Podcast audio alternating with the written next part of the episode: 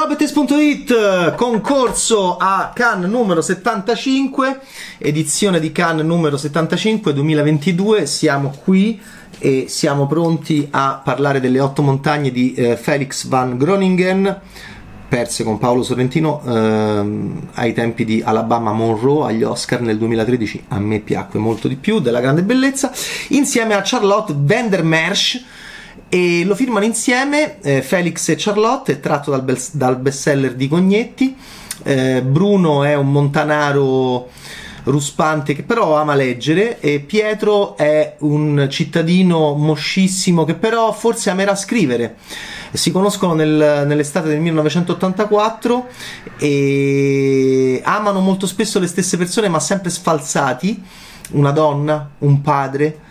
E, e piano piano eh, comincerà una grande amicizia.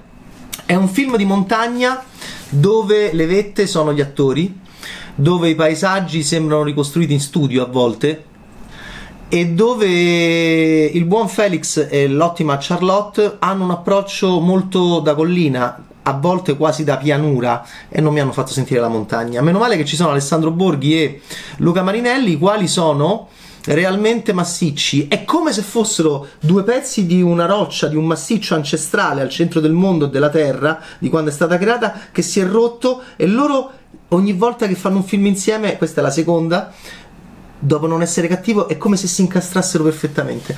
È un film di gesti, di poche parole, costruiscono insieme una baita in montagna. Che bello che è vedere Marinelli e e Borghi costruire insieme una casa. Mi ha ricordato quanto mi arrapava in Witness il momento in cui costruivano insieme tutti gli Amish, eppure Harrison Ford, ecco, e c'era pure Viggo Mortensen lì, ehm, e c'era Godunov.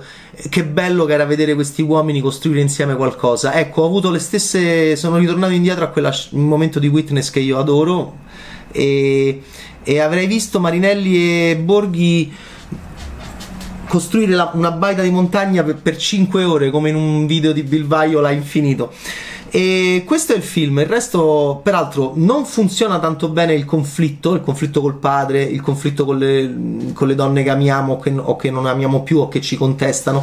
Non funziona, è così pacato questo film ed è così collinare, per non dire, per non dire addirittura di pianura, che eh, sono i conflitti, i picchi che non funzionano, l'inizio e la fine. In mezzo, che è piano, il film, il film di Groningen, di Van Groeningen e Vandermeersch, in mezzo che è piano, tu piano piano stai con Borghi e Marinelli che si vogliono sempre più bene, che si embriagano, che Marinelli fuma spesso, ma niente di eccezionale, cioè tabacco, nulla di mh, illegale, e, e così, e sono carini, e, sono, e poi sono proprio belli insieme. Infatti, mentre vedevo il film, che è anche troppo lungo, due ore e mezza, francamente no, ho pensato, ma io, ma perché non, non facciamo un piano editoriale eh, modello anni sessanta, in cui, come lavoravano Gasman e Tognazzi, gli facciamo fare a sti due un film ogni due anni, eh? Perché sette anni rispetto a Non essere cattivo sono troppi. Io li vedrei bene in tanti film sti due,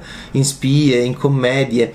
Eh, in questo film di montagna devo dire che sono appunto le uniche vette, perché il resto è tutto abbastanza moscio, soprattutto le parti conflittuali che non sembrano tali. È in concorso, non so francamente che, possa, che possibilità mh, abbia, anche perché appena cominciato il concorso già non ci azzecco mai quando sta per finire, pensate quando sta per cominciare. E però, come dire, mh, mi piace vedere due divi del mio cinema. Marinelli, dopo il catastrofico Diabolik, Segnali di vita, eh, all'imbrunire, e, e Borghi, mi piace vedere Marinelli e Borghi così forti. Ecco, è un film che ha un senso stardom, oltre questo senso stardom non c'è molto altro.